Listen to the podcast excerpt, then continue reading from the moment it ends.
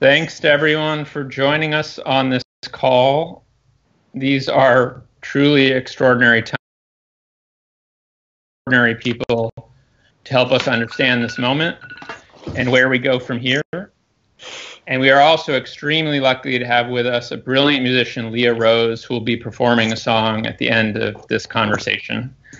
I'm Anthony Arnove of Haymarket Books, and I'm going to help facilitate this call I want to first thank our four co sponsors Haymarket Books, The Leap, Debt Collective, and the Democratic Socialists of America.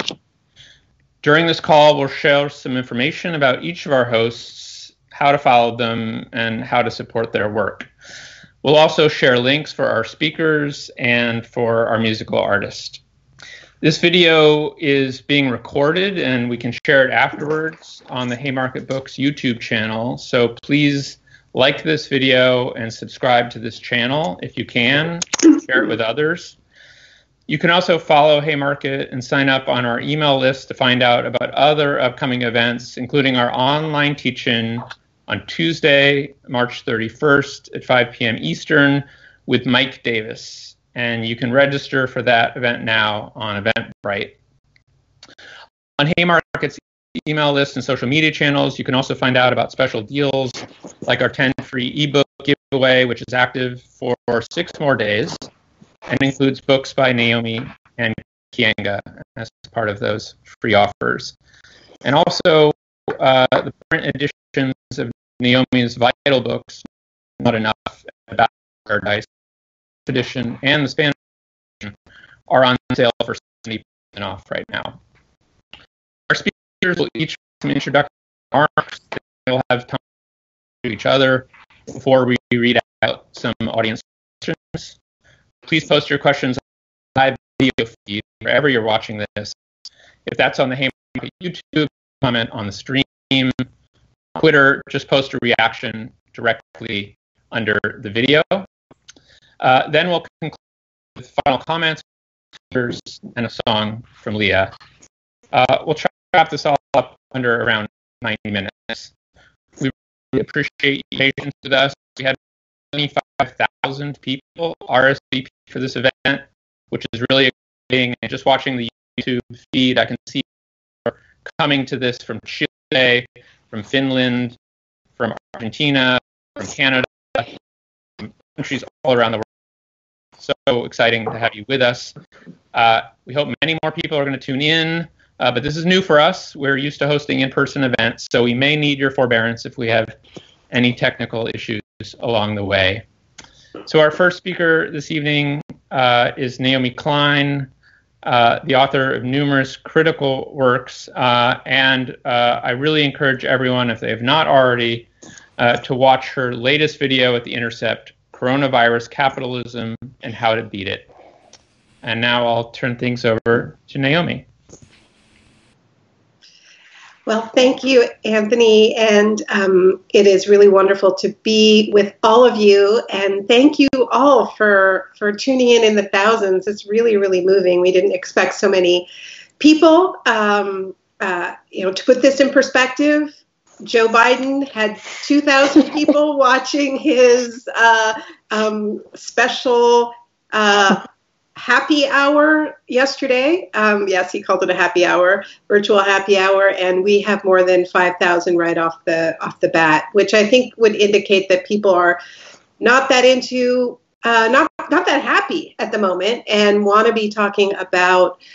Um, sorts of uh, incredible profiteering, corporate opportunism, really um, uh, daylight robbery that we are seeing, a theft um, of, uh, of, of the public wealth of the commons. Um, uh, and, and an enclosure of that commons in the interest of the people who are already obscenely wealthy.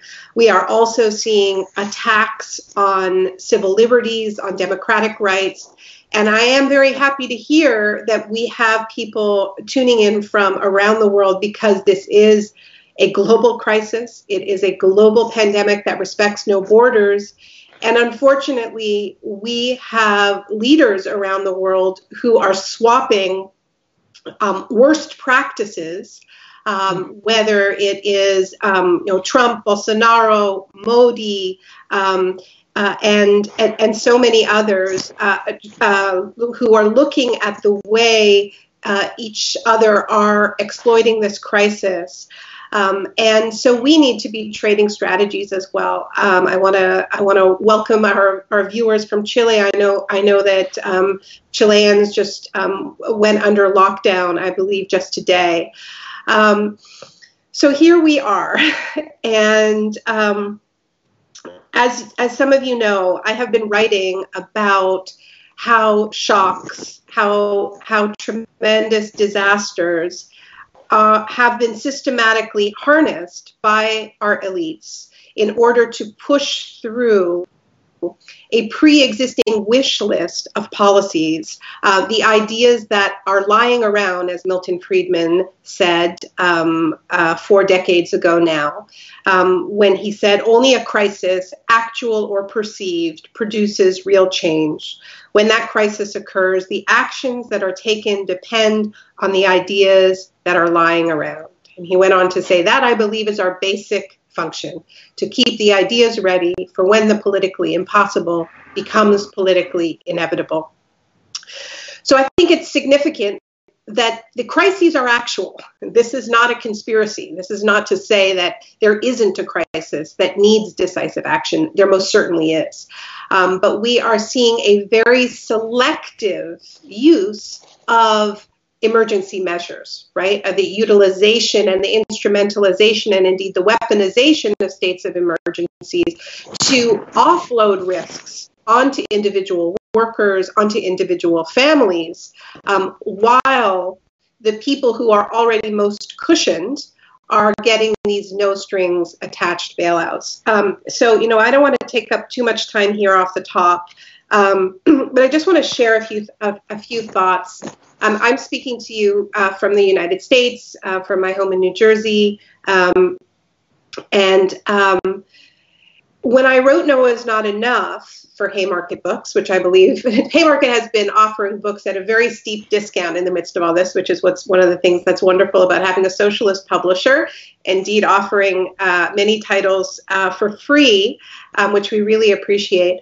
Um, but when I wrote No is Not Enough for Haymarket right after Trump was elected, I have a little section about Trump's, what I called the disaster capitalism cabinet right? Mm. Um, because I think you know there is a an extreme focus on Trump in these moments, but it's very important to understand that he has surrounded himself with this cabinet of former CEOs. Um, politicians with a long track record of serving the interests of corporations, and some of them have a very, very um, uh, uh, troubling track record when it comes to exploiting previous crises. So I want to highlight, because there has been so much focus on Trump and, and sometimes a sort of a tendency to treat other people around him as less dangerous, I want to focus on two of the figures who are most um, central to the U.S. government's response to the coronavirus, um, and that's Mike Pence and Steve Mnuchin. Um, uh, when I, Mike Pence, it, it is very much worth remembering. When I wrote the Shock Doctrine, um, which came out in 2007, it it opened and closed with the story of Hurricane Katrina and how that disaster was systematically exploited in a textbook of what I call the shock doctrine, right? And it's a textbook because what we had and what I reported on at the time, but it was also reported on, it was bro- it, it, the Wall Street Journal broke the story, was that when New Orleans was still underwater, um, there was a meeting that was held in Washington at the Heritage Foundation, which was chaired by the Republican Study Group, and they came up with what they called 32 free market solutions to Hurricane Katrina and low um, gas prices. And that wish list was privatizing the public school system. Um, it was opening up wild, wild, uh, the Arctic National Wildlife Refuge to oil drilling. Um, it was um, getting rid of all kinds of labor protections. It was a 15% flat tax. It was all of the, it was the whole wish list. And the person who chaired that meeting was Mike Pence because he was the head of the Republican study group. He was, in, in many ways, the architect of the looting of New Orleans and the Gulf Coast in the aftermath. Hello, sweetheart. I warned people. you know, we're not going to pretend that everything is normal when it's not. We're working from home. This is my son, Toma. Want to say hi? Hello. All right. This is. And do you want to go get smoke? All right. Don't trip over that wire, sweetheart. Do not trip that wire. All right. Thank you. no, I mean, look, the New York Times published this article uh, today or yesterday saying, you know, proper etiquette during Zoom calls, no kids or pets allowed. And I think this is part of this broader way that all of the risk and burden of this crisis is being offloaded um, onto individuals, right? I mean, I'm obviously incredibly privileged, but the fact is, you know, my son's school eh, is closed indefinitely. And it's really hard to pretend that my home is a workplace. It's not. It is where he lives, and there is no school. And we're running some sort of ad hoc homeschool here. And, and, and you're all part of the curriculum now. anyway. Um, and Keeanga, I do think you should let Ellison join. Keeanga's son Ellison needs to make a, ca- a cameo. All right, here's smoke. All right. Okay. All right. No, well, this is a serious point here. I know. All right, so here's You asked for it. All right, this is smoke. I promised that smoke would make a cameo, and this is smoke and Toma. All right, guys. Come on, you guys. All right, now now they'll come back at the end just to hear Lia sing. That's the plan. You'll come back for the end, all right, Toma? See you at the end. See you at the end. Okay. All right. So that's Mike Pence, and he is the, the person who, who Trump put in charge of the pandemic response. Then there's Steve Mnuchin, who is now in charge of $500 billion uh, corporate slush, slush fund. Um, there are some strings attached to how this money can be allocated, including things like no corporate, um, uh, you know, stock buybacks. But then it says right after all the conditions that all of these conditions can be waived at the at the discretion of Steve Mnuchin. Now, what is relevant about that is that during the last financial crisis, Steve Mnuchin was personally one of the major profiteers um, of that crisis. He purchased a California bank, um, OneWest, and earned the nickname the Foreclosure King because he collected $1.2 billion from the government to help cover the losses for foreclosed homes and evicted tens of thousands of people, uh, this bank, between 2009 and 2014.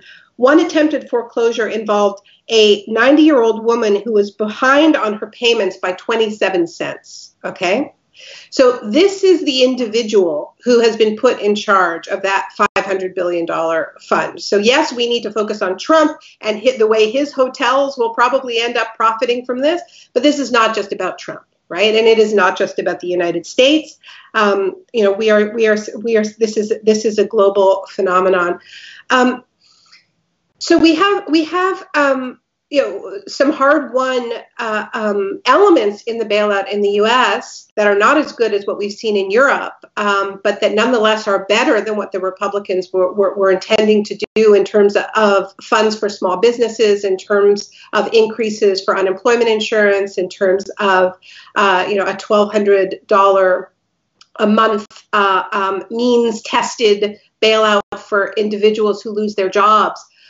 But if you zoom out to the scale of this, right, which is more than 2 trillion, it is more like 6 trillion when you include the money that's being pumped in by uh, into the money system um, by the Fed, um, it really is crumbs for working people. Um, and and and, they, and people have to fight for those crumbs and it may be months before they get their crumbs and they might not get them at all and then um, the sums of money the absolute cascade of money that is being showered on the corporate sector, as I said, um, with with um, the ability to cut the, the, the the paltry strings that have been attached um, at will by somebody with a proven and extremely um, uh, disgraceful track record of profiting off of the last global financial crisis. So that is where we are at. But I think it goes further than that. And, and I, you know, there are moments where I feel like what we are seeing is a kind of a a fast forward, a glimpse of, of the Silicon Valley dystopia that um, that that was already in store for us, but it has just kind of we've all just been catapulted to it faster, right? And, and like I said, this is not a conspiracy theory. I believe in social distancing. We need to be in our homes. We have to do it. And a large part of the reason why we have to do it is because our leaders failed to heed warning signs um, and, and impose brutal economic austerity on the, the public health care system to the extent that it was already cut to the bone um, and it was already overstretched and had no ability to, in, to, to, deal with this kind of an influx that we're seeing. Um, but we, we, we do need to separate ourselves now. But the fact is that the way in which we're separating ourselves means that we are now spending our lives, many of us, glued to screens. Um, our social relations are mediated by corporate platforms like YouTube at the moment, as uh, the platform on which we speak, um, Twitter, Facebook, um, uh, and so on. And and you know our, our our daily caloric intake is being delivered to us by Amazon Prime, DoorDash, all of these gig employers. Um, and and the people who are doing that labor are incredibly vulnerable. And one can certainly imagine that the people who are profiting most from this, like Jeff Bezos, um, see the only weakness in this the fact that it is humans who have to be delivering us the food and the packages, and that would much prefer that it was drones and robots and people who didn't get sick. Um, or, people, but but uh, entities that don't get sick. Um, so we are seeing, I think, we are getting a glimpse of the world that Silicon Valley would like to deliver to us. And it is a really grim glimpse. And so I think it's important that we really absorb it, including the kind of distance learning that universities are moving to, towards, that schools are moving towards. This isn't the way we want to live right? Um, we don't want our social lives to be surveillable, mineable, um, to be uh, to be to, to, have our conversations be profit centers, um, uh, um, because all of it is mineable by, by Silicon Valley companies, um, and so this is you know I, you know I think we should in a sense see this as as a um, an opportunity in a way to refuse that future in the way that we come out of this crisis. And so I know that the latter half of our conversation, we're going to be focusing on how we can resist this. Um, I've spoken for about 15 minutes, so I will talk more about how we resist this later on. But one thing I really want to emphasize just in closing, because I think there's been amazing strategies that people have come up with to use technology for mutual aid. We've seen amazing worker resistance. Um, you know, I can't wait to hear from Astra about the way in which people are resisting debt um, in this moment. I think it is absolutely critical that we develop information redundancies. You know, I uh, uh, Keeanga and I um, did an event um, with our friend Michelle Alexander, also organized by um, by Haymarket, right after Trump was elected, and we talked about how what we would do if there was ever a crisis, um, a massive crisis under Trump, and they tried to use that crisis to attack, you know, civil liberties, democracy, and try to, um, you know, try to ban dissent in various forms. And what I said at that event was we needed to rebel. If that ever happened, we needed to rebel en masse. We needed to do we need to do the only thing that has ever worked to resist that type of strategy, which is go into the streets en masse. And now we find ourselves in a situation where to do that is to endanger ourselves, is to endanger our loved ones, right? This won't last for, forever, but we need to develop, um, if we're going to resist this, um, we need to develop information redundancies. We need to develop new tools of civil disobedience that allows us to do this at us to disrupt at a distance. But we also cannot be relying on corporate platforms to facilitate our communications for a potential general strike. Because I do not believe that they are reliable. I believe the plug will be pulled. I mean, if you look at what Modi has done in India, if you look at what other repressive governments have done when they have faced real actual threats of disruption, social media gets cut off, or at least the parts of social media that are actually being used as tools. So um, I think it's people are using social media right now and these corporate platforms in innovative ways, but we cannot be reliant on them for our uh, uh the, the, the the ways in which we will organize true resistance um, because the attacks will come and, and we have to be ready for that. Thanks, everyone. Thank you, Naomi. That was terrific. I um, next am going to introduce Astra to to speak. I'll just briefly mention that Astra has a forthcoming book with Haymarket uh, that she has written an introduction to. It's by Debt Collective. It's called Can't Pay, Won't Pay The Case for Economic Disobedience and Debt Abolition. So please stay tuned for details on that really important forthcoming book. We hope to have it out soon. Astra. Yes, as soon as we can update it. Um, thanks, everyone. Thank you for having me. It's amazing to be here. Thanks, Naomi, for your comments, which I will try to build on and for reminding us about Mnuchin's past as a foreclosure king, because that that story of him, of his bank foreclosing on a, a woman who owed 27 cents, uh, really is a wonderful parable for our time about the, the the distinction between the way these giant corporate entities are treated. They can get this massive influx of public money. That's what they got today while regular people are held to a kind of level of financial accountability that is incredibly punitive and designed to be that way. So, I mean, I guess I've been thinking a lot about language. The fact, even that we're calling this a, a, stimulus package today, as though the economy needs to be stimulated when actually people just need to survive. That that's that's we're in a life and death crisis. So, I'm struggling with the language that's given to us, um, and and trying to sort of reevaluate it in my head. I guess, you know, I just want to begin building off Naomi's point, you know, that the the real pandemic here is capitalism.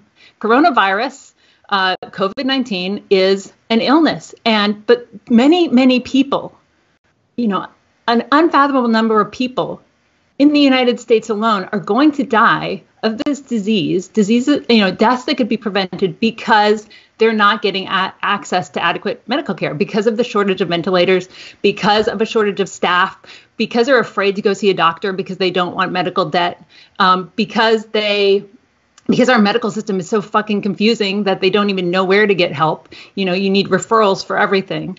Um, people are going to get sick if they work in the healthcare sector because they're not given adequate masks, masks and uh, protective gear. So there are so many stories already about the fact that doctors and nurses, not to mention the staff and the you know cleaners and people who sign patients in, are either maskless or recycling paper masks or trying to bleach them and spray them with Lysol. I mean, it, would be like, you know, a family trying to reuse a roll of toilet paper for a month, right? These are disposable products that people are being forced to to use and reuse. So, um, you know, and people are going to be getting sick because they're going to their jobs, uh, many necessary, but many unnecessary jobs, and being exposed to the disease because they're not being offered protective gear on the job. They're not being valued or taken care of. So, you know, this is um, this is a crisis that is, you know, not just biological. It's not just about this new virus, this new pandemic. It's about the economic system we're in. I mean, hospitals do not run with adequate resources. They're, you know, they have to run very close to the bone because administrators don't want to pay for the extra staff, right? So this is an economic problem um, that we're facing, and it's a tragedy. It's a human tragedy because people are already dying. Um, today, as Naomi said, you know, there's a massive corporate giveaway. There are a few, you know, tiny silver linings, but basically, the number on the amount of public money that that's that's being given away is, is absolutely astounding. There are you know estimates of over 4.5 trillion dollars. Um, you know and what that shows us is the money's there. The money has been there this whole time to do all sorts of other things with. We could have had beautiful universal health care. We could have had beautiful free education. We could have had paid sick leave. We could have had a jobs guarantee. All these things, you know, this whole question of how do you pay for it that we hear over and over again in the US is just a total bullshit. And every time we hear that question, well, how are we going to pay for it? We should point to um, the actions that were taken today, and we should actually hear in our heads what they're really asking, which is how are we going to profit from it? because it's not a question of paying for things. It's always a question of, you know, well, who's going to benefit and who's going to uh, who's going to profit. So the money was always there to do something different. And I think, you know, we're seeing that at the federal level. I do think this goes to the, the point Naomi made about ideas, the ideas laying around. I do think we've seen some good ideas being picked up in really interesting ways. So these are my little bits of hope. Um, you know, we're seeing, for example, the issue that the Debt Collective has been fighting for student debt cancellation. We had been fighting for this and fighting for student debt abolition. And, you know, even um, the Republicans, even Mnuchin, you know, considered uh, uh, some degree of student debt cancellation. You know, the Department of Education here has paused collection on student loans and uh, frozen interest. And the Democrats, they failed to succeed, but we're pushing for um, uh, student debt relief as part of the package. So that's one idea, you know, that uh, has gained ground. But on a state level, on a city level, internationally, we're seeing all sorts of interesting things happening. We're seeing evictions be halted. We're seeing uh, bills be paused. We're seeing some prisoners being let out, right? We're seeing uh, transit be made free. We're seeing uh, meals be distributed. We're seeing people suddenly get paid time off and, and sick leave. So there are all there are good ideas be t- being taken up. Um, in fact, a friend uh, and I just started a Google Doc where we could try to, keep track of all of these things. You know, somebody just in this afternoon put that uh, rents aren't being collected in Uganda, for example. So all over the world, people are experimenting with better, more humane, sensible ideas about how to uh, put the economy on pause to save lives uh, because you know it's not the it's not the economy that needs to be saved. It's the economy that's killing us right now. Um, so the problem is, I think, ultimately about power. The problem is that people have no power in the United States because we don't have money, and you know the the um, in 2008 there was a massive economic crisis caused by people basically um, you know playing with these these mortgages and and uh, and in the years since and whatever it's been 12 years they've basically just been rewarded for their bad behavior um, and have you know pushed money out the door to their shareholders and enriched themselves and working people have become even less powerful. Um, and so what you know the debt collective which i want to explain a little bit now basically you know we've always imagined well what would it be like if if instead of just the financial sector being well organized and creditors being organized, debtors were organized, right? Because the majority of Americans are in debt. The majority of Americans have no wealth, right? Instead, we have debts, and our debts are other people's assets that they then buy and sell and trade um, and profit from. That's what interest is. Uh, and so the idea is that debt is an untapped form of, of power and that debtors need to get organized um, to utilize it. This question is or, or, this this problem of debt you know it's part of why our society is so fragile right now it's part of why people can't handle um, the economic crisis that's unfolding i mean 3.3 million people applied for unemployment insurance last week millions of people are losing their jobs we're about to see 30% unemployment that's probably a conservative figure i mean and people have no savings to fall back on what they have instead is debt um, the average American dies with $62,000 of debt. I mean, it's like, so people have less, they literally have ne- less than nothing. Um, and, you know, and so what we're about to see, first of the month is coming up, is that people are not going to be able to pay. So I guess if I have one message for this moment, you know, it's that people should feel no shame about that. They should feel outraged and indignant and get uh, and we need to get organized. We need to go just like the title of our little pamphlet that Anthony mentioned, you know, can't pay, won't pay and try to organize as a block. So just like labor unions organize uh, workers to withhold their labor, to uh, negotiate with the boss, we want debtors to um, collectivize their condition and to um, negotiate uh, and wield power over creditors or over the government, because often the government has its fingers in our, our debt obligations.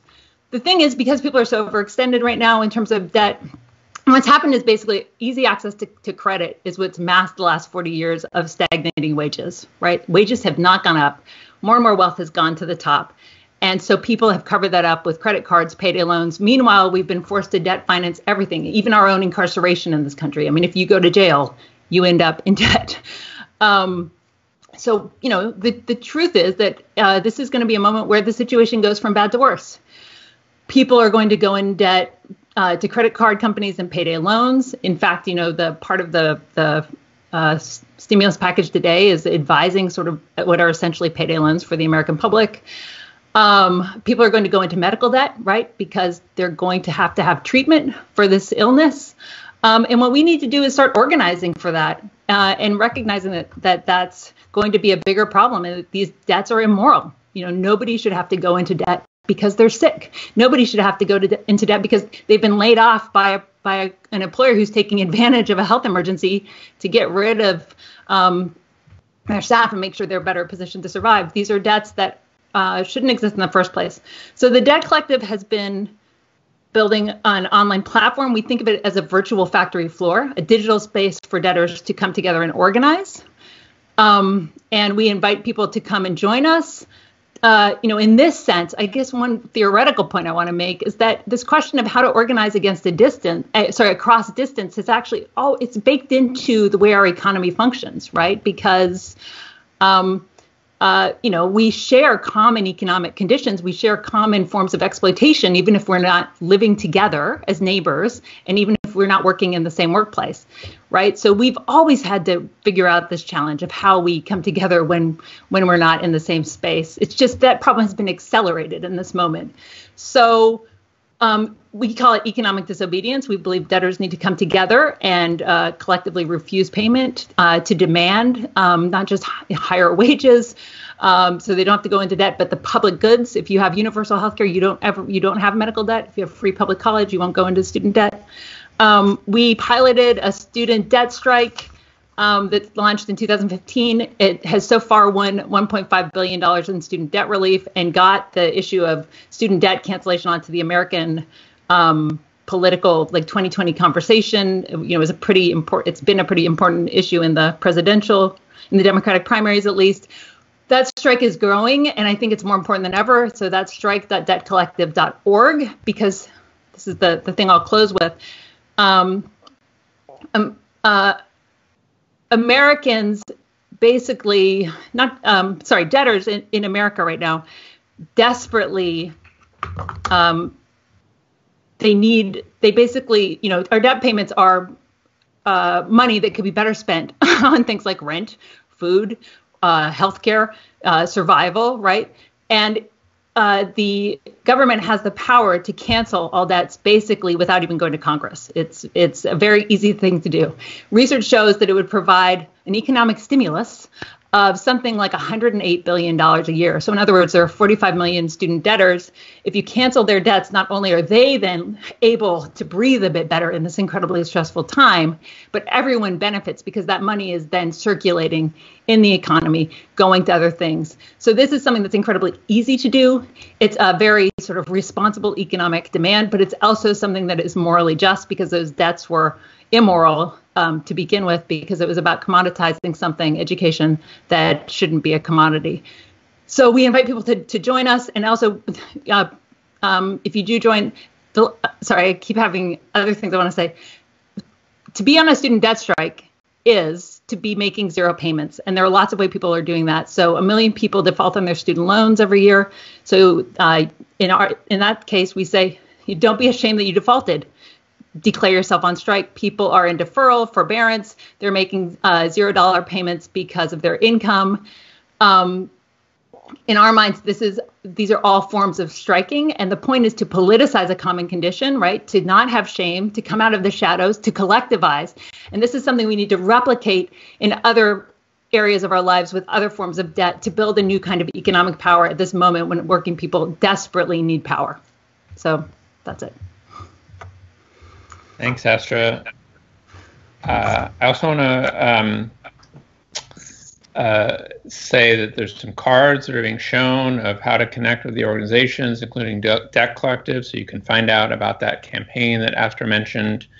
Um, our next speaker is Keeanga Yamahtta Taylor, and in addition to the two books uh, from Haymarket Books, which are um, available as part of the special uh, the free ebook of how we get free, and also um, a discounted copy of from Black Liberation, sorry, from Black Lives Matter to Black Liberation, She has a really important new book, very timely, from the University of North Carolina Press called Race for Profit How Banks and Real Estate Industry Undermine Black Home Ownership.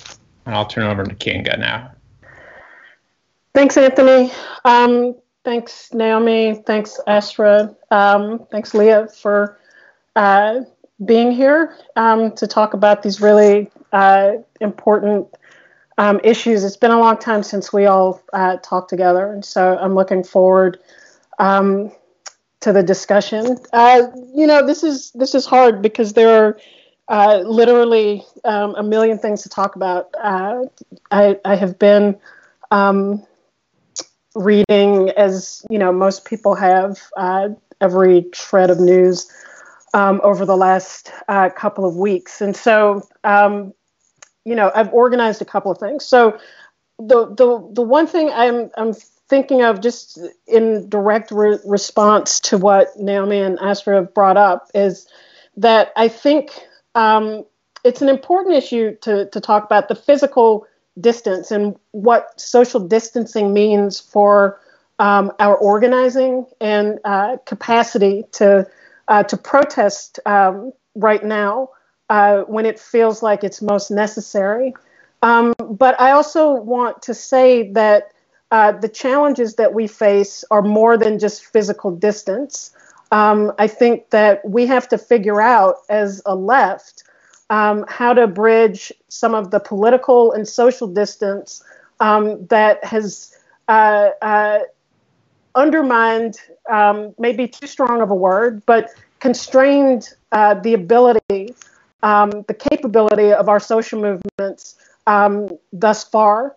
Uh, and so I think some of the issues tied into that are how do we work towards a common view of the, the problems and challenges uh, that we face? Um, how do we work towards seeing our um, connection uh, as ordinary people? Um, and so in this situation, I think the old Occupy formulation uh, still has great resonance of the 1% and the 99%. And how do we um, build on the uh, connection and solidarity between the 99% um, that puts us in a, in, in, a situation where our protests um, are not just uh, uh viable but effective? Um, uh, and so you know, I think that this is a challenge.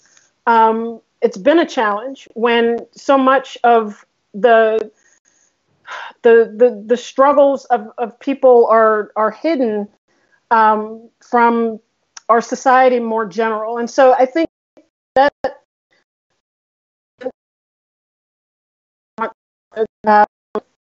uh, start.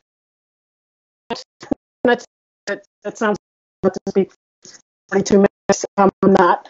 Uh, just say, last weeks there have been in the main depicted how the quotidian hardships of working class life, whether that is uh, inadequate access to health care, absence of child care, low wages, no sick pay, living paycheck, paycheck to paycheck, um, and housing insecurity uh, have been strewn all over the media.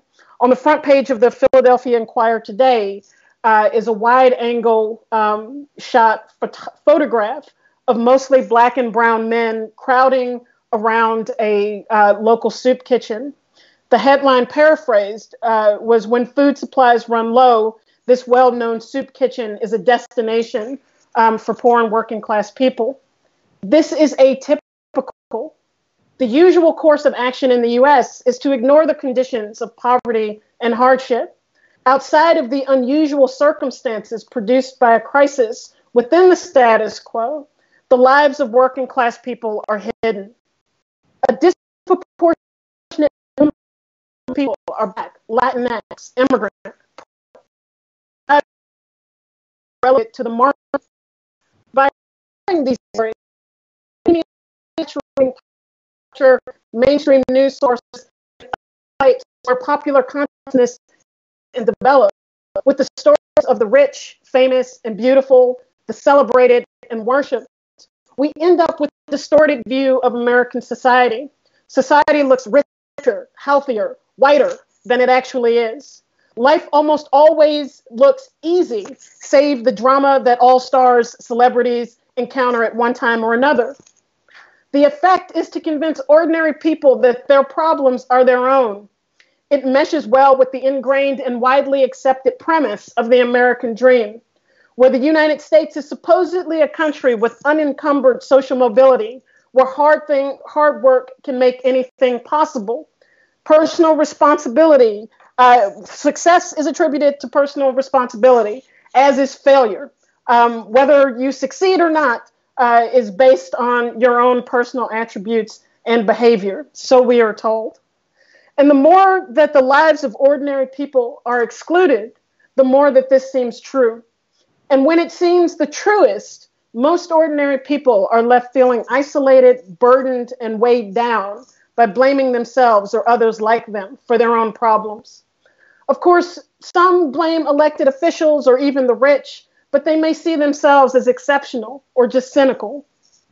But there are times, typically in the midst of a crisis, when the true character of our society reveals itself and the brutality of our social hierarchy is laid bare. In 2005, when Hurricane Katrina and its aftermath ravaged the Gulf Coast, it too provided a deeper look into the darkness of US inequality. As actor Danny Glover said at the time, quote, when the hurricane struck the Gulf and the flood waters rose and tore through New Orleans, plunging its remaining population into a carnival of misery. It did not turn the region into a third world country, as it has been disparagingly re- implied in the media. It revealed one. It revealed the disaster within the disaster. Grueling poverty rose to the surface like a bruise to our skin. If Katrina exposed the racism and inequality of the American South and the Gulf Coast in particular, the coronavirus crisis shows that these overlapping issues of race, class, inequality, and oppression are not regional afflictions, but are endemic to American society. The news asks, how could this be in all of the articles that they are now uh, sharing about inequality in the US? These are problems, as Astra said, of American capitalism. You do not have a society with 607 billionaires, fully 200 more billionaires than there were in 2010, without having crushing poverty. There are 38 million people living in poverty in the US because there are 600 billionaires. They are wealthy because of low wages. They are wealthy because of the absence of sick days. They are wealthy because of homelessness. They are wealthy because of foreclosures. They are wealthy because of evictions. Then some of them will become wealthy and even wealthier because of coronavirus. It is important to name the problem because there are those who will tell us that markets can work, that we can fundamentally fix the problems in US society without radical change. But there has never been a single moment in the history of this country where capitalism has not created enormous misery and oppression for tens of millions of ordinary people. This was a country founded on the genocide of its native population that relay, relied on enslaved labor, working that land to generate enormous, unprecedented wealth, that then relied upon the exploitation of successive waves of migrant labor to multiply that wealth a million times over. And even in the so called golden age of US capitalism in the 1940s and the 1950s, it came with the exclusion of black workers and women. The exclusion of black workers was so extreme that in the midst of the longest economic boom in US history, black workers across the South rose up to crush Jim Crow segregation. And from the middle 1960s until the end of that decade, more than 500,000 African Americans engaged in urban uprisings to demand access to the riches of American society. In fact, there has been no golden age of American capitalism. It has been an unbroken cycle of extraction, poverty, racism, sexism, oppression, exploitation, and struggle. Part of the mythology of American exceptionalism and the idea that this is the most just place on earth is the accompanying idea that it is a society that is inherently progressive, always improving and moving forward. In reality, the only forward movement has come through struggle. Naomi, as she talked about, has written uh, about shock and how the political class has used social catastrophes to create policies that allow for private plunder. She calls it disaster capitalism or the shock doctrine. But she has also written that in these moments that create opportunity for the forces of reaction, there are also opportunities for ordinary people to transform these conditions in ways that benefit the mass of humanity. The scale of the, corona, the coronavirus crisis is so profound, profound that there is also now an opportunity to remake our society for the greater good while rejecting the pernicious individualism that has left us utterly ill equipped for the moment. The class driven hierarchy of our society will encourage the spread of this vicious virus unless dramatic and previously unthinkable solutions are immediately put on the table. As Bernie Sanders has counseled, we must think in unprecedented ways. This includes universal health care, an indefinite moratorium on evictions and foreclosures, the cancellation of student loan debt, a universal basic income, and the reversal of all cuts to food stamps.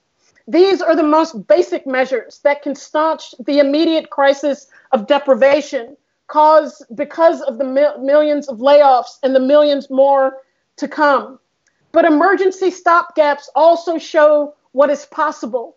If moratoriums on evictions and foreclosures are possible in the midst of a crisis, why can't they be possible in so called normal times? If it's possible to put pause, why is that not a possibility in so called normal times? if it's possible to release people from prison, to decarcerate in times of crisis, why is that not possible in normal times? The Sanders campaign was an entry point into this discussion most recently. It is shown public appetite and even desire for vast spending, and these desires do not translate into votes because they seem a risky endeavor when the consequence is four more years of Donald Trump. But the mushrooming crisis of the coronavirus is changing the calculus. As federal officials announce this new trillion dollar uh, trillion dollar aid package, we can never go back to banal discussions of how will we pay for it. How can we not? Now is a moment to remake our society anew. That's it. Thank you, Keeanga. Uh, I'd like to see if Naomi or Astra first want to um, respond to either of uh, any of the other comments that have been shared here. And um, then uh, I can bring in some of the uh, terrific questions that folks have shared on YouTube and Twitter.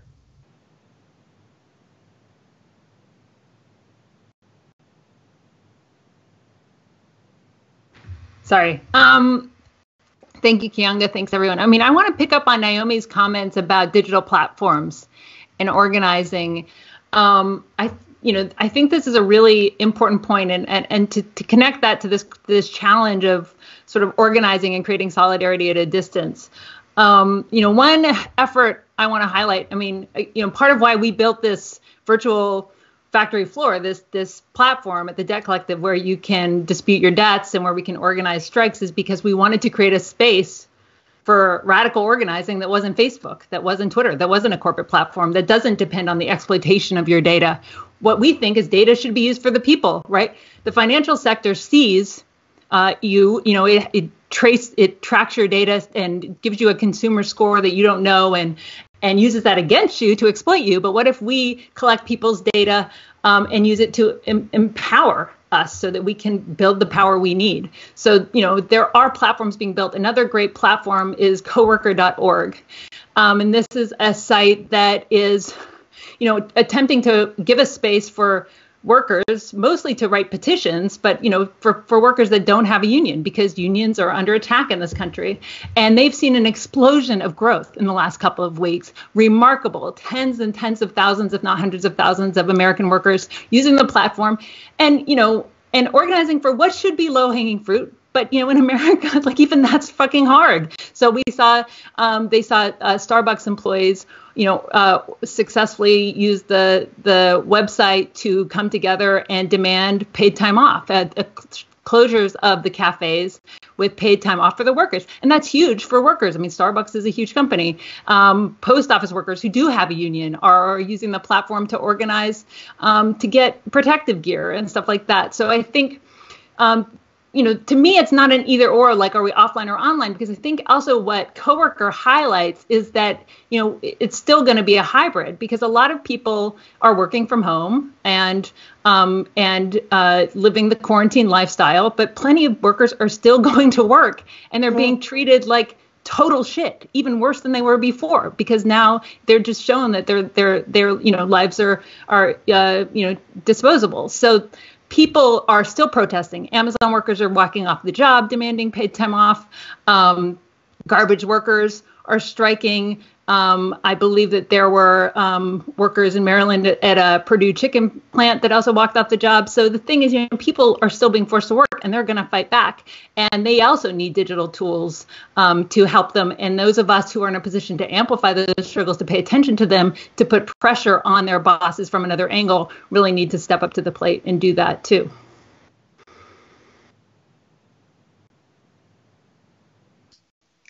Um, Thank you, Astra. Um, and thank you, Keeanga.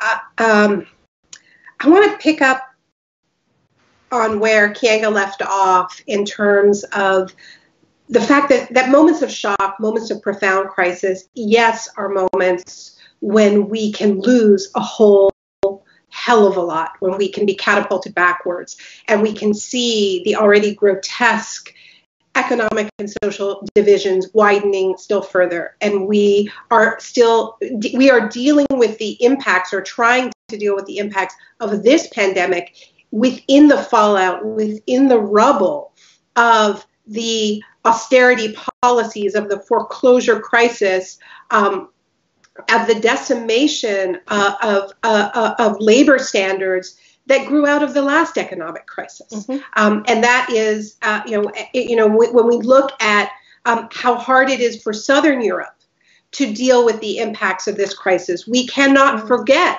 that Southern Europe was ground zero of mm-hmm. the most sadistic austerity policies after the 2008 financial crisis when the social sphere was utterly ravaged in the name of bailing out the banks.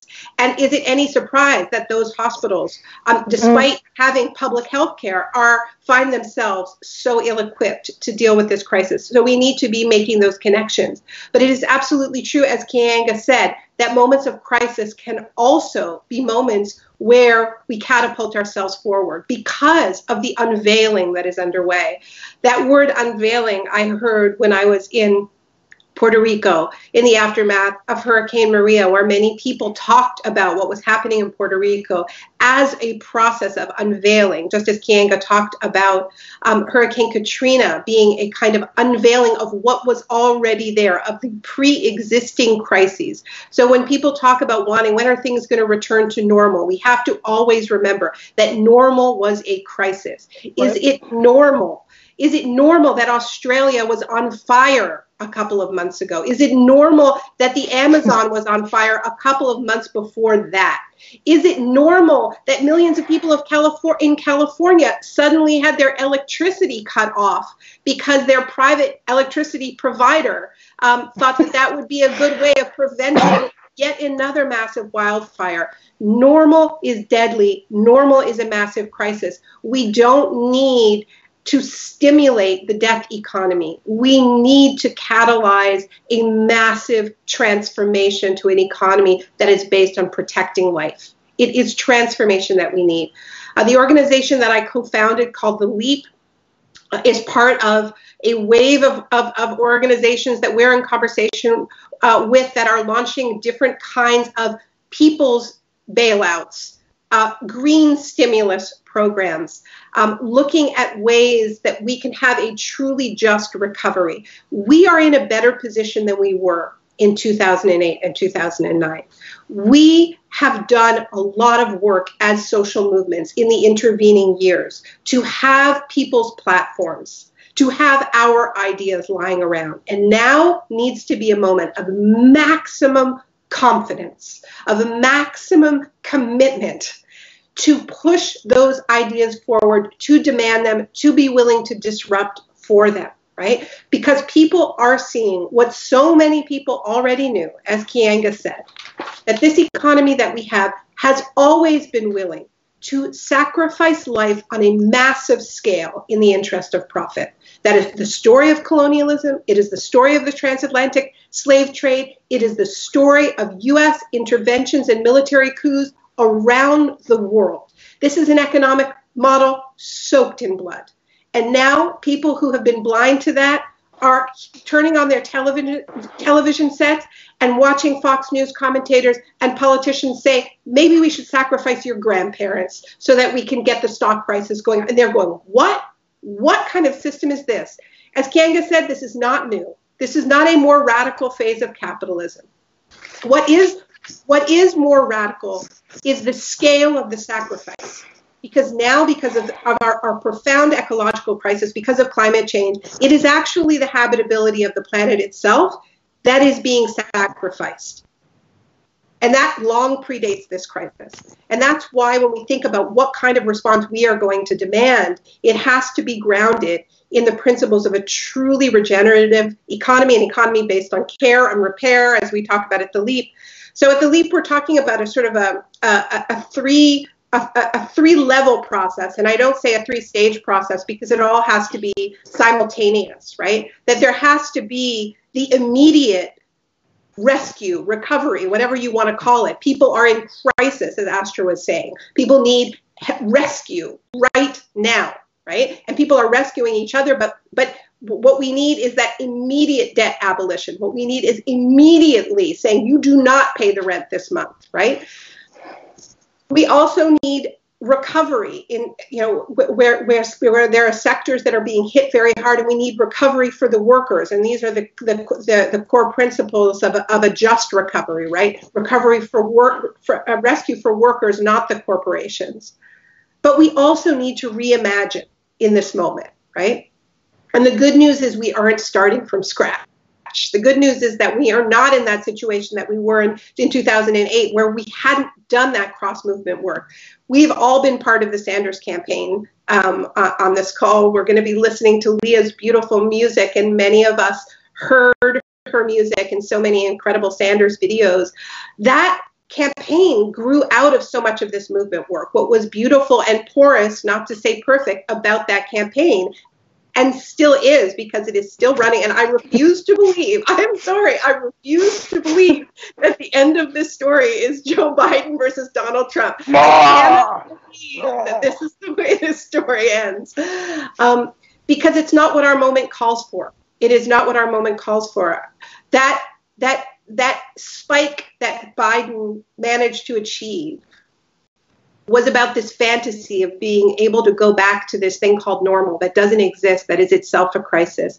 It reflects people's people's profound trauma and fatigue and fear, fear. but the fact is we are not going to get to safety unless we fight for it. It's not a place we can revert back to. It's a place we have to build together and a place that we have to fight for. So that so that's so we need we need recovery we need rescue. Um, and we need we need to respond but we also need to reimagine uh, and that's the work that is going to be ongoing. Um, I'm really heartened by the ways that people are collaborating in this moment, and, and there's a there's an interesting irony to it because it we have we, it's true we have never been so physically divided, but maybe it's because we are so physically divided that we are so determined to reach towards each other, um, out of our silos, out of our individual organizations and NGOs. Um, and I really see that happening in a lot of really exciting uh, uh, uh, uh initiatives out there. So I hope that this is, um, uh, you know, I'm excited to hear people's questions. I hope that we can do this again. I mean, I I, I, I love all of you, and as some of you know, Astra and Keeanga and and I at one point tried to do a podcast. um, we, we, we did we managed to do it a couple of times, but um, but then we all got too busy. Um, so you know we're all stuck. We're, we're all stuck at home now. So maybe we'll do these videos again. I feel like we should because we're because we're really scratching the surface. Yes. And, one thing I just want to say, I just one last point has to do with I, one of the things I really feel is being unveiled here has to do with care, has to do with the labor of care, which is so systematically, um, uh, you know, denigrated and devalued and really just trashed in our culture, right? We do not value the work of care because under capitalism, we don't want to admit that we are interdependent. We don't want to admit that our success is never just our own right? So we have to invisibilize all of these structures that prop up everybody, right? Um, and you know, overwhelmingly, the people who do the work of care, of propping up the whole structure, are women, women of color, people of color. And there's some, I, you know, I, this morning I woke up to an image of a group of nurses who had who were wearing garbage bags instead of scrubs. Um, because that is what they had been forced to do. And it was such a vivid visual representation of the fact that we treat the labor of care like garbage in this culture. But we are in a moment of revelation where we are all feeling so much gratitude towards the, the people who do the labor of care, right? And it's it's nurses, it's custodians, um, you know, it's the people who are delivering the packages that are our lifelines. It is the people who, who you know who grow our food, the, the, the, our interdependence is being made visible for better and worse. And I think the pivot here, the transformative moment here, has to do with grounding whatever is next in a valuing of that labor of care. We can never discard and devalue that labor ever again. Um, so that, that's that's what I want to. I just I just want to um, make a, a couple of quick points, and I know we want to um, Anthony's got some questions, and then there are other questions from people who are listening um, to this. Um, just just two points really. One is the 2008 uh, financial crisis um, really opened up. It was one of these moments of of revelation um, where you know the the crisis of inequality, the the ways that uh, bankers um, uh, and corporatists around the world, uh, you know, destroy the the global economy, destroy destroy ordinary people's lives, um, and, and, get away with it. And it was in the outgrowth of that moment that the Occupy movement um, erupted uh, around this issue uh, of the violence of inequality. Um, and in this country, out of that uh, emerged Black Lives Matter um, the really the two most significant uh, political um, movements to come out of the the, the last um, ten years, and I, I would argue uh, both of which um, really uh, created the, the, the conditions where Bernie Sanders' uh, candidacy um, was was possible, um, and there were lots of you know unresolved questions I think with uh, what happened with those um, struggles that I think at some point we will have to uh, return to. But I use them as as uh, examples of what is possible out of these um, kinds of uh, traumatic uh, social and economic um, uh, crises. Um, and I think most recently there are things to point to, and I think that it's important because it can be uh, completely overwhelming to think about uh, the the level of, of crisis. Um, you know, there's a, a, a daily death tally uh, uh, that just continues to grow. This can all feel um, incredibly uh, overwhelming. Um, and because of the social distancing, uh, it can also feel like there's absolutely nothing that we can do.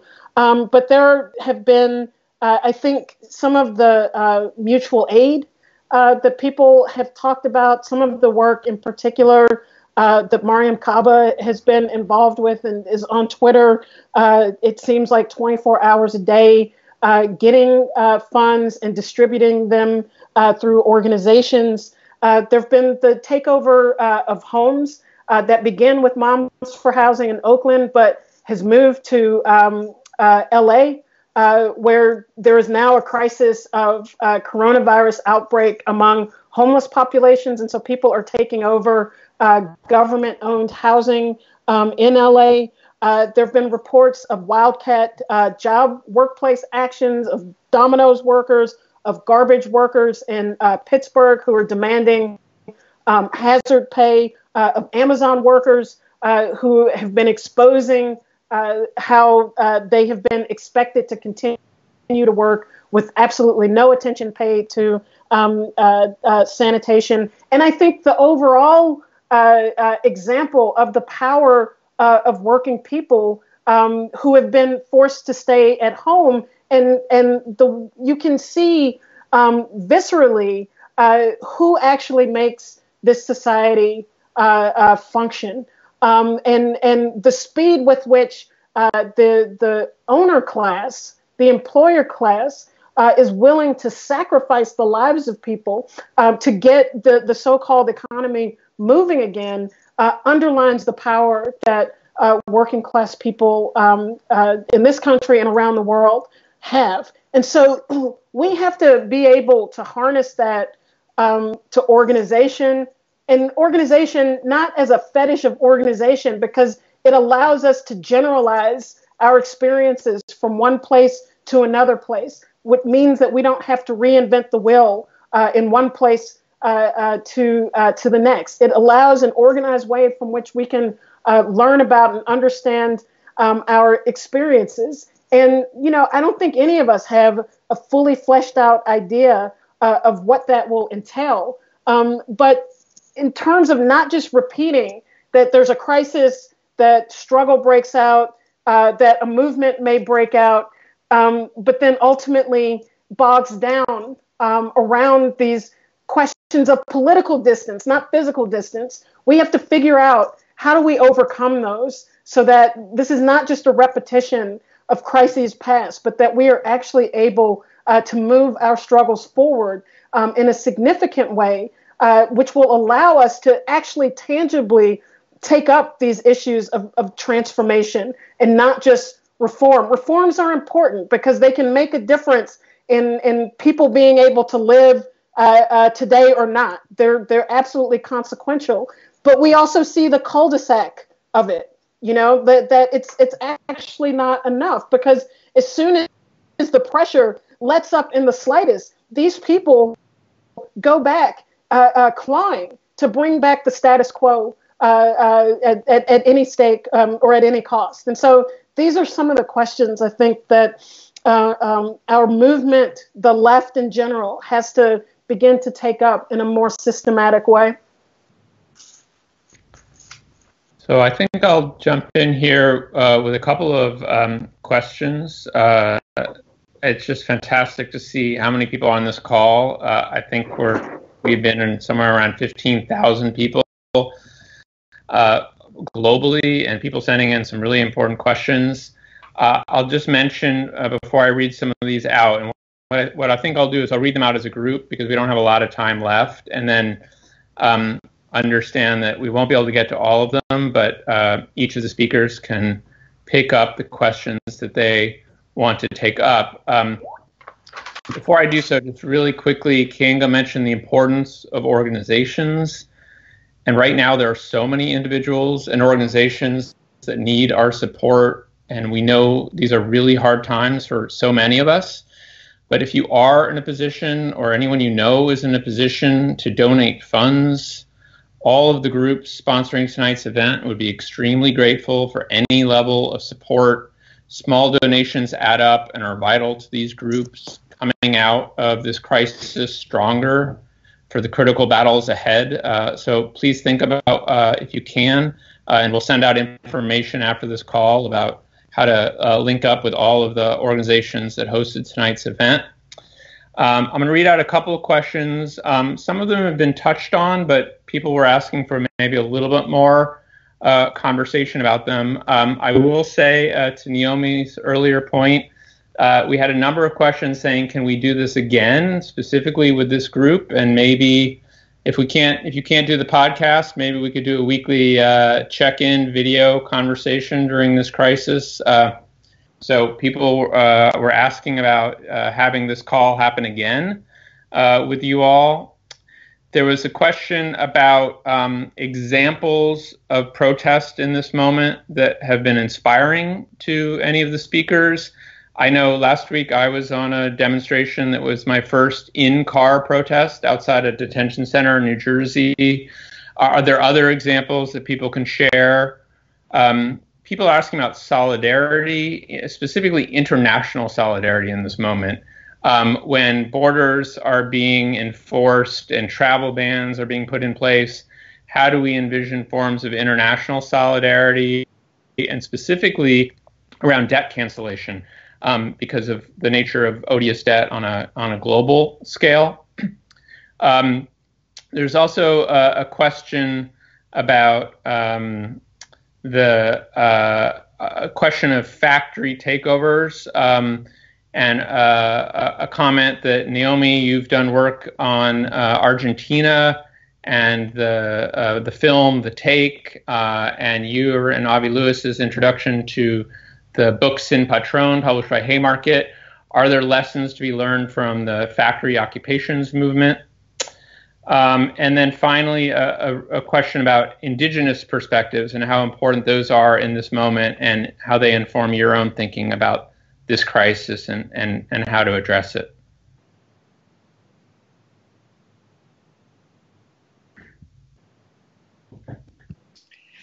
Um, um, I'll take a stab at a couple of those. Um, are we like everything okay for time, Anthony? I'm not keeping track. Yeah, okay, I mean yeah, six right. eleven, and we're. I just want to make sure that we that we hear Lia. Absolutely, I will make right. sure of it. Cool. Um, so, I mean, personally, I would love to do this um, again. Um, you know, Keeanga is very hard to get a hold of. Astra never answers the phone. They're very difficult. but like, I'm in. Let me. If it doesn't happen, just know I'm not the weak link. um, in terms of protests, I mean, I was very moved by a protest by a group of nurses um, uh, outside of a Kaiser uh, health facility in, in California, where they were um, were were driven. And I mean, you have to imagine how bad things had to get for nurses who are so dedicated to their patients to stage a protest outside the hospital, six feet apart um, begging really for the protective gear that is their right. Um, and um, you know, I think that that kind, you know, I think I think we will have to figure out how to how to protest at six feet apart uh, in the physical world. I think there's a lot that we can do digitally. There's a lot that we can do by withholding our labor, but I do think that we are going to have to get out there and it, physically and, and figure some of this out at some point. Um, uh, uh, uh, mentions some other fantastic uh, examples, but those are examples. These are all examples where workers are still on the job, and there are a lot of workers who are not on the job and may be told that they have to return to work, and there will be questions about whether uh, whether or not to do that. I've, there's also some rent strike actions that are going on where people are hanging white sheets from their windows to indicate that they're not going to be paying rent. Um, and there's also been protests in Brazil, um, uh, which we can all learn from, where people have been going on their balconies in the great Latin American tradition of the cacerolazo and banging pots and pans against Bolsonaro. Um, you know, I think governments should fall for what we are seeing now. Um, and we are starting to see that. We need to see more of that. I mean, this we, we need to be as we need we need to be outraged, truly outraged, and we need to be inspired by the kind of mass popular movements that have uh, toppled governments in moments of crisis before.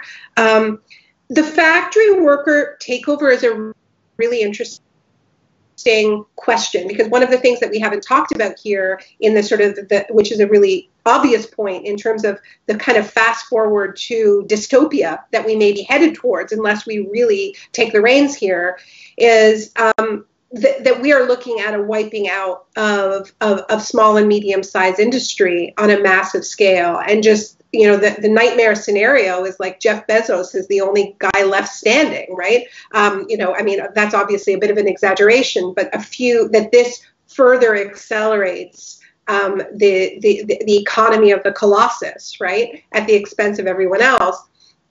And um, you know i think as these smaller businesses go into crisis we need to be pushing for worker ownership for cooperative ownership, for transformation of these workplaces, rather than being shut down and rather than selling off, you know, the restaurant, you know, equipment. Every workplace should have the option for the workers to turn it into a cooperative before it goes into bankruptcy.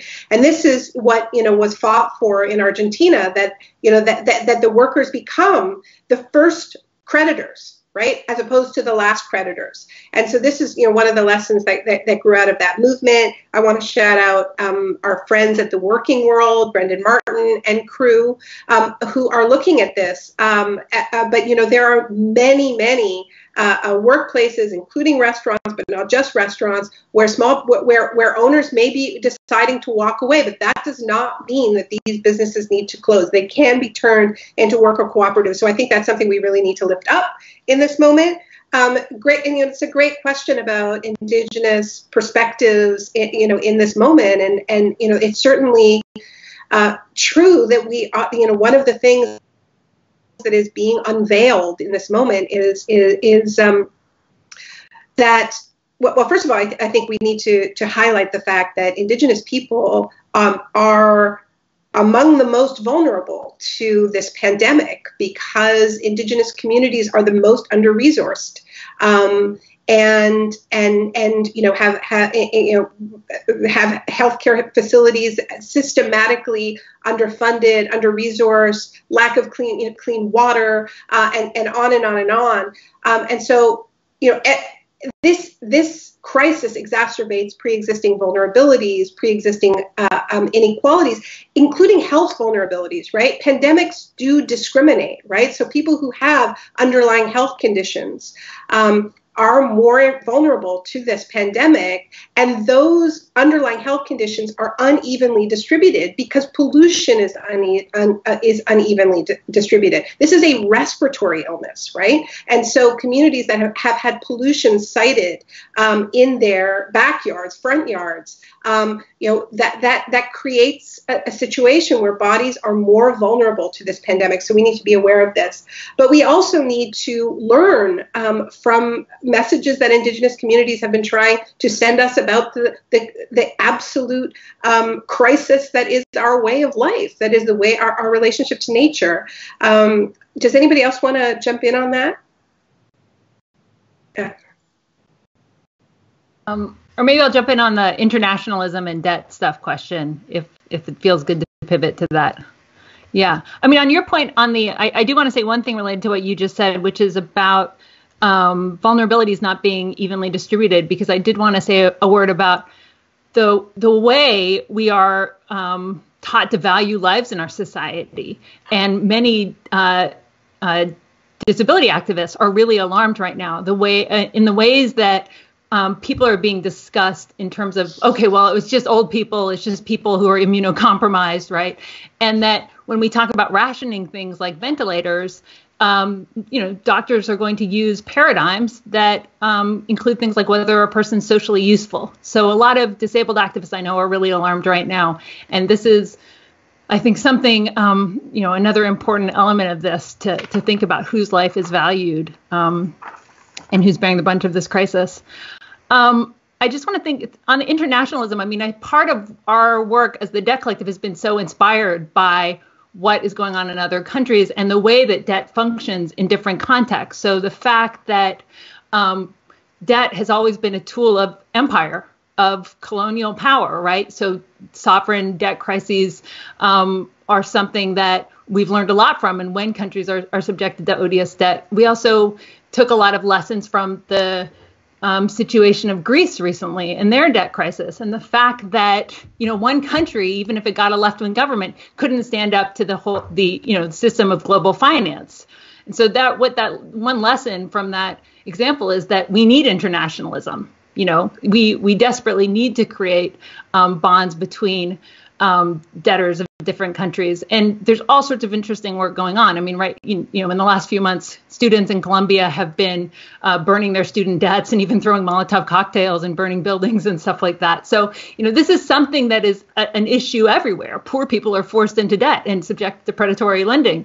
Um, what we need to do is figure out how to actually collaborate across borders. I mean, going back to the example of Greece, you know, we have um, common enemies. I mean, Goldman Sachs was involved in a, a sort of toxic interest rate swap there that that fleeced the country of you know hundreds of millions of dollars. I can't remember the exact figure, but you know, there are also um, uh, you know, obviously based in New York City. So I think part of it is figuring out um, common targets and, and, organizing in that way. But it's something we're just beginning to do, and we have to figure out um, how to scale it up together. I mean, all over the world. I mean, I think as we face this this economic calamity, I mean, I think the basic, you know, message that I began with of like many people are not going to be able to pay their bills moving forward. And Naomi mentioned the fact that rent strikes are popping off all over. There's a website called rentstrikes.ca that's starting to sort of keep track of them. I mean, the thing is, people are not going to be able to pay, pay their bills, and so our our you know thing is, don't do that alone, and don't be ashamed. Do it collectively. We have to collectivize. Again, this is capitalism is all about individualizing us, making us alienated, alone, afraid right? Um, fit, you know, dividing us from our, our fellow employees. That's what the sort of gig economy, digital economy is all about, right? You drive your Uber, but you never meet your coworkers. You never even meet your boss. You're just, you know, bossed around by an by an algorithm. I mean, we we ha- this this the social distance is something that's already baked in our society that we have mm-hmm. to overcome. And so that's why our slogan is "You are not alone" as an A space L O A N. You know, we've always, we need to come together, uh, reach across that distance and aggregate our power. So, you know, hell no, don't pay, um, but do it with others. Uh, don't, you know, don't drown alone, resist together. And because what we need to do is we need power. We do have really good ideas. We've got, we've got great ideas. I agree we're further along than we were in 2008. We need to build that power together. Yeah, I just want to make um, a couple of points. I'm running from the sun, and I've, I've never actually sat in here at six thirty or six fifteen in the. Uh, you have the, a halo, Keeanga. So, we like it. I know. Okay, so two two points. Someone texted me. Um, talk about the prisoners. Um, so it, we would be remiss not to talk about the situation in Rikers um, Island in New York, uh, where um, uh, those who, which is a jail that is is a pretrial uh, uh, jail situation for um, many people uh, who are locked up in there, in which there has been a coronavirus outbreak. Um, and so both people inside and outside have been demanding the release uh, of um, uh, people who are currently incarcerated um, in Rikers, and I, I, think that is important. Um, also, there have been hunger strikes initiated um, by uh, uh, immigrant detainees, uh, people who have been detained by um, ICE uh, because of the uh, conditions um, in these uh, detainment centers. I read an article a couple of days ago that um, there, there are three family detention, immigrant detention centers in the U.S., two in Texas and one um, in uh, uh, a town outside of uh, Philadelphia.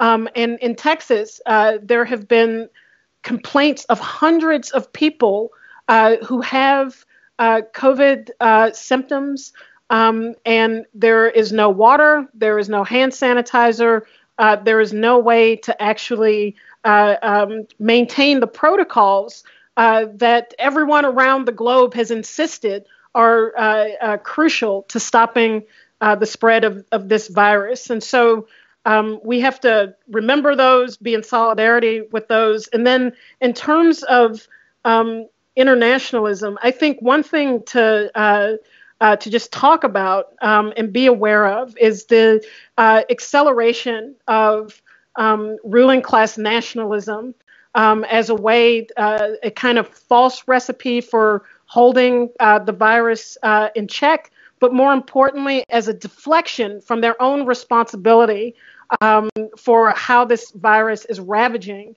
uh, populations of ordinary people. I mean, the crassest example is, of course, Donald Trump uh, uh, referring uh, to the, um, the coronavirus, the COVID 19, uh, as either the Wuhan virus or uh, the Chinese virus, just unvarnished racism.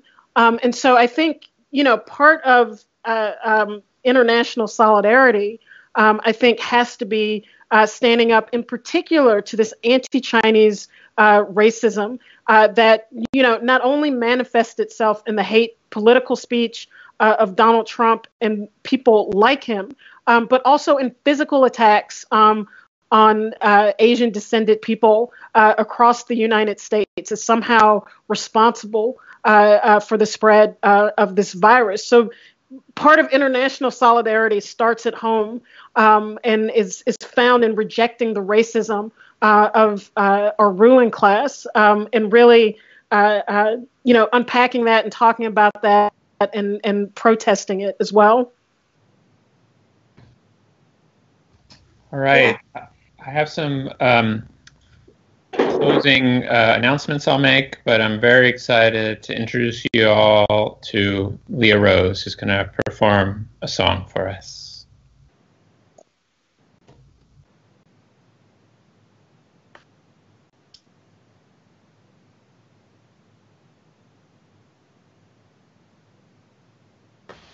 All right, can you hear me? Okay. Uh, thank you all so much for doing this this is so needed. Uh, and all of you are just so inspiring and powerful. um, I would imagine that a lot of the folks watching already have a pretty good critique and understanding of power structures and the history. Um, but for anybody that doesn't, I, this is a really good place to start. incredible humans. And um, uh, Keeanga, that was absolute fire when you did that entire speech. Uh, thank you. And I, I took a lot from that. Um, I'm going to play a song called The Times They Are Changing from 1964. And it's unfortunate that this song is more relevant today than ever. And I think um, the more that people understand the history of this country, um, you know, just like Keeanga said, the, it's founded on genocide, the deep racism that it's been a part of this the whole time. Um, the more people can really understand the history, the less surprised we are to find ourselves where we are uh, right now in this moment. It's not really that things are um, they're not really getting worse they're getting more exposed right? We're we're all of a sudden seeing the real the real real. So um, man yeah thank you all for doing this. Uh, i'm super happy to be here. And here we go. Come gather people wherever you roam and admit that the waters around you have grown. And accept it that soon you'll be drenched to the bone. If your time to you is worth saving, then you'd better start swimming or you'll sink like a stone. For the times they are a changing. Come, writers and critics who prophesize with your pen. Keep your eyes wide, the chance won't come again. And don't speak too soon, for the wheel's still in spin. And there's no telling who that it's naming. For the loser now will be later to win, and the times they are a changing. The times they are a changing.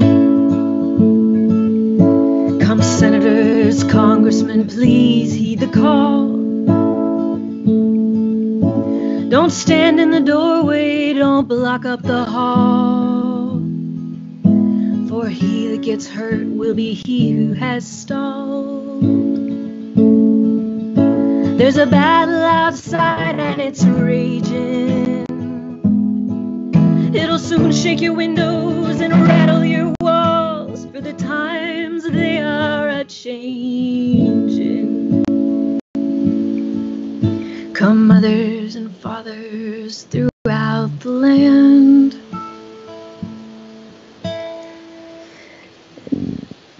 What is it? Come, come, mothers and fathers throughout the land. And what is the words? Bob Dylan, man, he writes so many lyrics. Um, let's go. Your sons and your daughters are beyond your command. Your old road is rapidly aging. Please get out of the new one if you can lend your hand, for the times they are a changing. The times they are a changing. The times they are a changing. Now the line it is drawn, the curse it is cast. The slow one now will later be fast, as the present now will later be past. The order is rapidly fading, and the first one now will later be last. For the times they are a changing times, ooh, the times, ooh, for the times they are changing.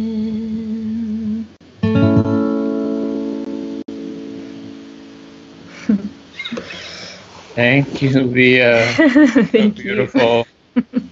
uh, folks can follow Lia at Lia Rose Music on Twitter. I want to thank again Naomi, and Astra, and Keeanga, and thanks to all of you who are watching this live stream. Thanks also to our four co-sponsors, Haymarket Books, The Leap, Debt Collective, and Democratic Socialists of America. We hope to see you all at our online teach-in Tuesday, March 31st at 5 p.m. with Mike Davis, and stay tuned for announcements about Naomi Keeanga and Astra's sequel to tonight's amazing discussion, Solidarity.